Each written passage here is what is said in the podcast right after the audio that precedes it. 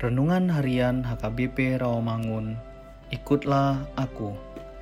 Rabu 19 Mei 2021 dengan judul Terimalah Ajaran dan Nasihat Tuhan.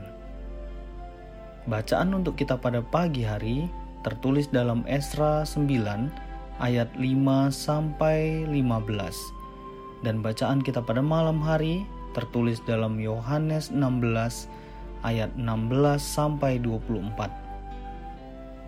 Dan kebenaran firman Tuhan untuk kita pada hari ini tertulis dalam 1 Yohanes 1 ayat 2 yang berbunyi, hidup itu telah dinyatakan dan kami telah melihatnya.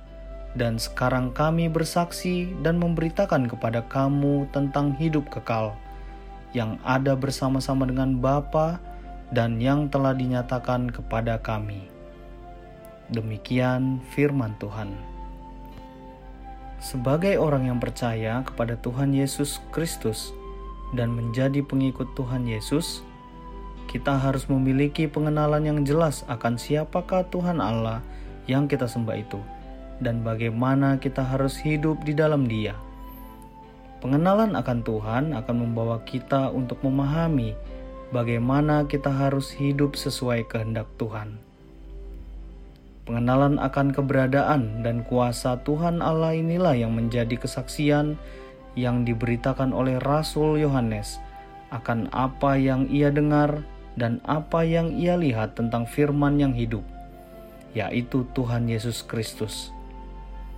Firman yang hidup itu menyatakan diri dan memberi pengertian akan hidup yang kekal yang ada di dalam Allah Bapa.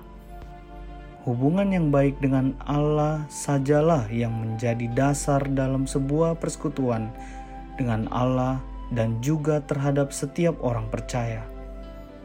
Karena persekutuan orang percaya itu adalah persekutuan dengan Allah Bapa dan anaknya Tuhan Yesus Kristus serta Roh Kudus.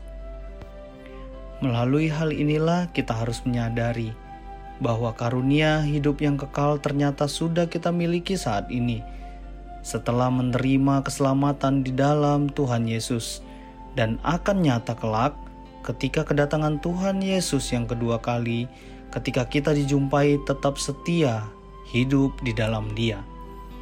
Untuk itu, marilah kita tetap tinggal di dalam Tuhan, serta memberitakan keselamatan di dalam Tuhan Yesus, agar setiap orang yang percaya memperoleh hidup yang kekal, dan setialah dalam pengharapan di dalam Dia.